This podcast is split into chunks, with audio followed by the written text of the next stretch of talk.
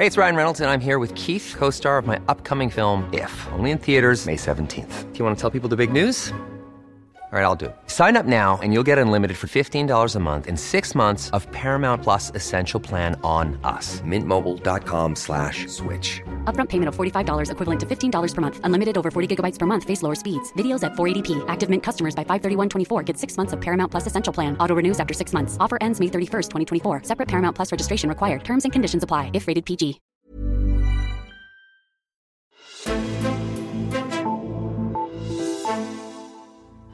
Election day, we're going to see record shattering Democratic turnout. Now, here's the good news this is Texas. Så er det nu, det amerikanske midtvejsvalg finder sted. De 435 medlemmer af repræsentanternes hus, 35 senatorer og 36 guvernører er på valg. Det er blevet kaldt en folkeafstemning om USA's præsident Donald Trump. Demokraterne har knyttet enorme håb til valget. Håb om at sætte en reel og symbolsk stopper for de seneste to år med den mest overraskende og nok også mest skandaliserede præsident i mands minde. Men kommer det til at gå sådan? Og findes det USA, der var før Trump, eller er vi simpelthen på vej ind imod et nyt politisk landskab i de forenede stater? Mit navn er Esben Schøring, og du lytter til Altinget Azure. Ja, til at hjælpe mig og dig derude med også i dine ører, har jeg Altinget og mandag morgen chefredaktør Jakob Nielsen med her i studiet. Jakob, velkommen til dig. Tak skal du have. Jakob, inden vi går i gang, øh, USA, det har jo længe sådan øh, personligt arbejdsmæssigt for dig haft øh, din fulde opmærksomhed. Prøv lige at forklare om, om, om det. Ja, det havde det jo især i de tre år fra 2011 til 14, hvor jeg var korrespondent i USA for, for Dagbladet Politikken, både i Washington D.C. og hvad skal man sige, fulgte den polarisering, som jo øh, begyndte for fuld kraft efter, at øh, Obama var blevet valgt som præsident. Man kan selvfølgelig også spore den endnu længere tilbage, men det var meget tydeligt i de tre år, jeg var der, hvordan USA gik i en retning mod mere og mere polariseret politisk billede, mere og mere handlingslarmet politisk system. Og på den måde, jeg vil overhovedet ikke påstå, at jeg havde forudset valget af Trump. Jeg var en af dem, der ikke troede på det helt frem til, til sidst. Men set i bagspejlet, var han en logisk konsekvens af de år, der gik forud. Mm-hmm. Som jeg også sagde i mit øh, oplæg, så er der jo valg øh, mange forskellige øh, steder og på mange forskellige niveauer i det amerikanske system i gang. Øh, vi optager den her podcast, inden øh, vi kender resultaterne, men hvad er det, vi herovre på vores side af landet skal holde øje med?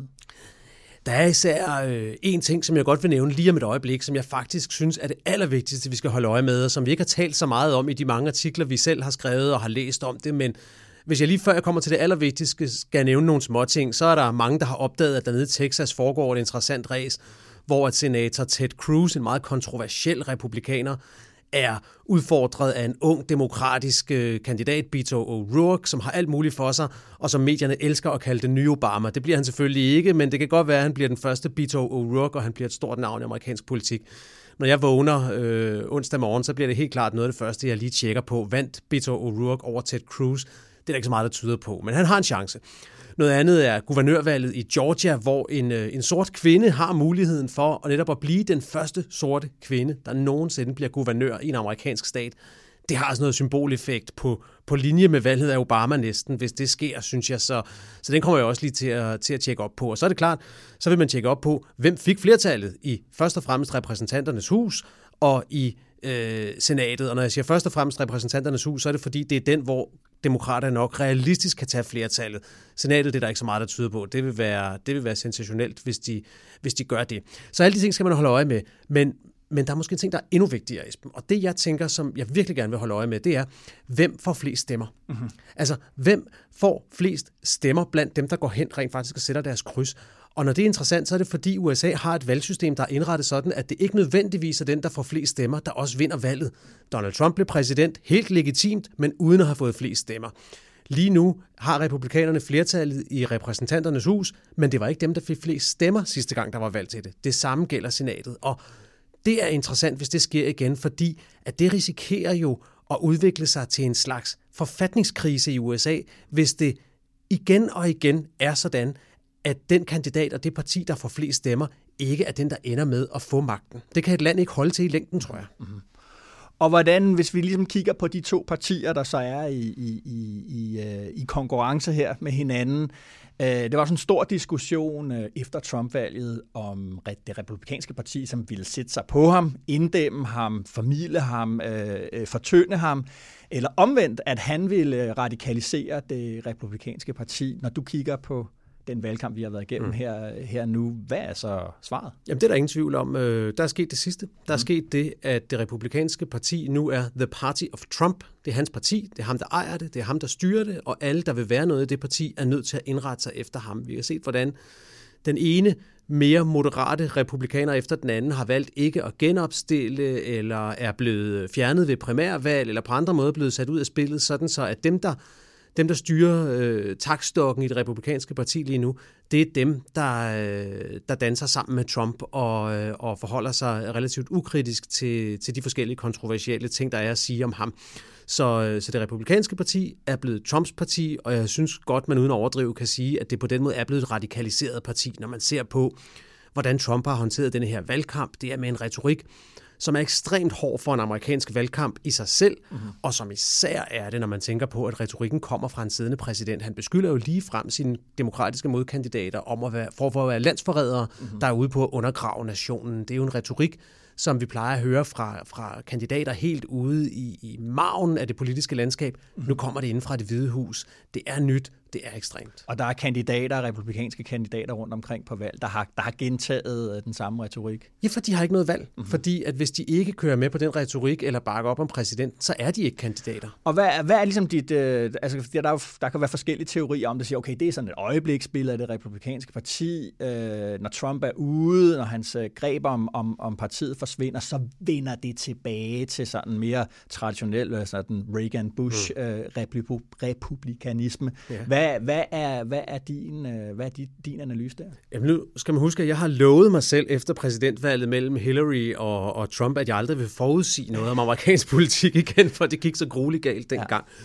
Men, men, men jeg er helt enig i, at det er det, synes jeg, der er det store åbne spørgsmål. Det er, om demokratiet er inde i en lidt svær fase, som det vender tilbage fra til noget mere traditionelt, frem og tilbage, hvor at magten ligesom skifter fra den ene side til den anden, både på præsidentniveau og i kongressen, eller om vi er ved at se et demokrati, hvor at partiernes kamp ikke står om at vinde valget, men også står om at få indrettet systemet, sådan som modparten ikke kan vinde valget næste gang. Og, øh, og, og det er der meget, der tyder på allerede. Se på højesteret. Fantastisk eksempel. Mm. Obama, øh, et, et lille års tid før han er færdig som præsident, at der er en højesteretsdommer, der, der dør, og Obama skal udpege en ny. Ja. Han øh, finder en, en moderat, midtsøgende kandidat, han lægger frem, men det republikanske flertal i senatet nægter simpelthen at sætte ham til afstemning. Ja. De, de lader bare være med at tage afstemningen, så han bliver aldrig udnævnt, mm. og så får vi så i stedet for en uh, republikansk udnævnt højesteretsdommer, efter Trump har vundet valget. Mm. Det der forsøg på at pakke domstolene med ens egne loyale folk, det er jo nogle af de første tegn, vi ser, når et demokrati begynder at gå ned ad bakke. Mm. Og der er jo nogle ting, vi kan se efter det her valg. Hvis det nu skulle ende med, at det her midtvejsvalg fører til, at demokraterne rydder bulen og får både repræsentanternes hus og senatet, så kan man være sikker på, at noget af det, de vil begynde på, det er at prøve at få indledt en rigsretssag mod Donald Trump. Ja. Og det kan man jo mene alt muligt om, om, øh, om, om man skal eller ej, alt efter hvad man synes om Trump. Men det vil jo være et forsøg på igen at fjerne præsidenten, ikke af den klassiske demokratiske vej, mm-hmm. men ved hjælp af, hvad skal man sige, mere øh, strukturelle metoder ja. øh, og, og få fjernet ham.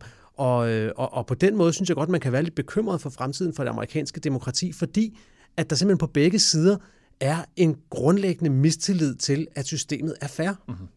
Og nu nævnte du øh, demokraterne, lad os også lige øh, tage fat i, i det parti. Øh, vi har haft så meget fokus på Trump og så meget fokus på republikanerne, at vi sådan har glemt, at jo valget, øh, hvor det er demokratiske primærvalg, hvor Hillary til sidst vandt, der var Bernie Sanders jo i lang tid en, altså en selverklæret demokratisk socialist, som han siger, en reel trussel mod ham, og havde et enormt... Øh, han kunne have vundet. ja, han kunne have vundet en enorm opbakning øh, bag sig, især blandt, blandt unge mennesker, og måske også hele vejen ind i den base, der endte med at stemme Trump ind. Mm-hmm.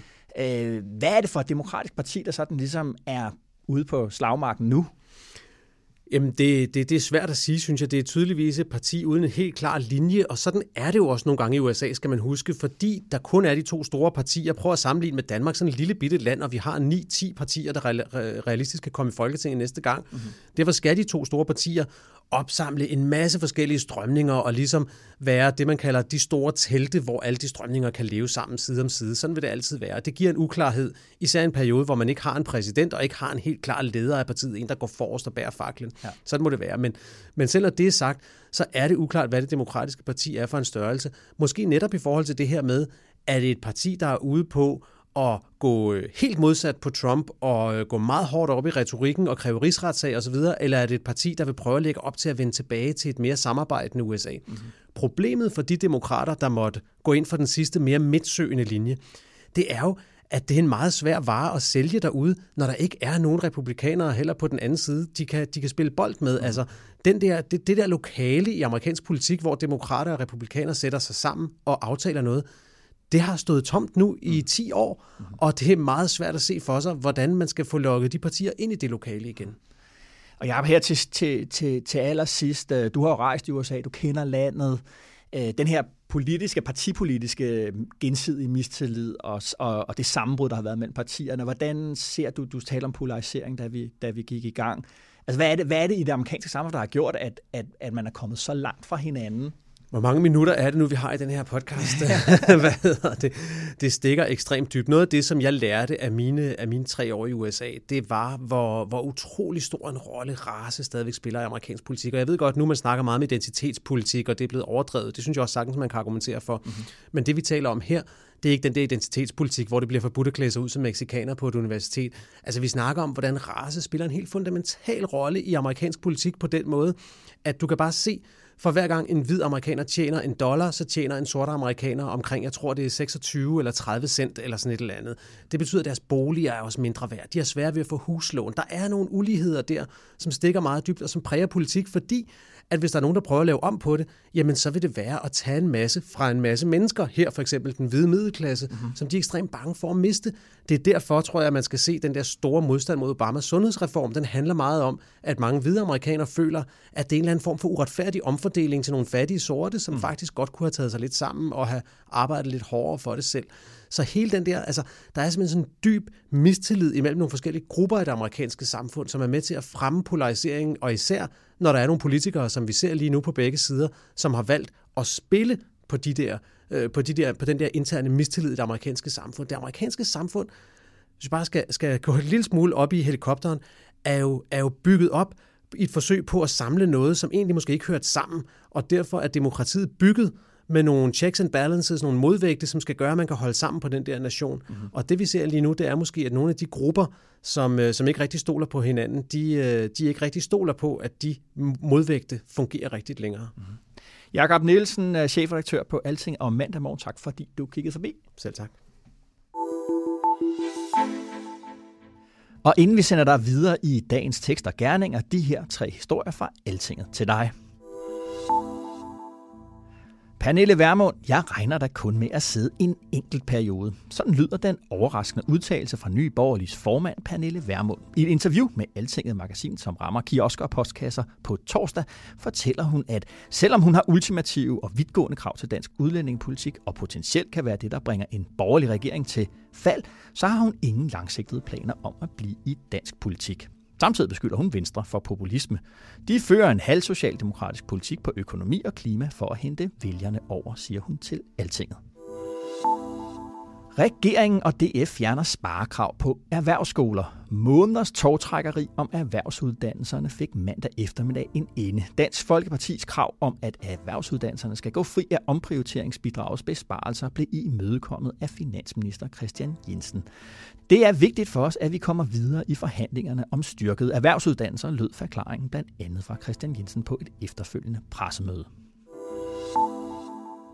Sikkerhedspolitiske hensyn bør skrives ind i selvstyreaftale.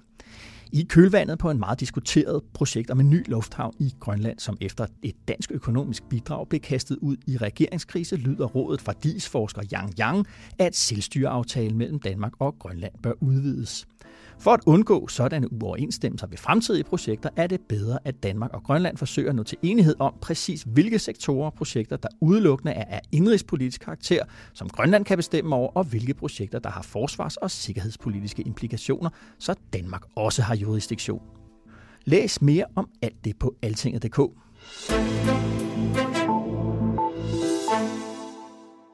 Tak fordi du lyttede til Alting Azure. Vi værdsætter din opmærksomhed langt mere, end du aner. Giv os dine stjerner på iTunes, så vi kan nå endnu flere som dig.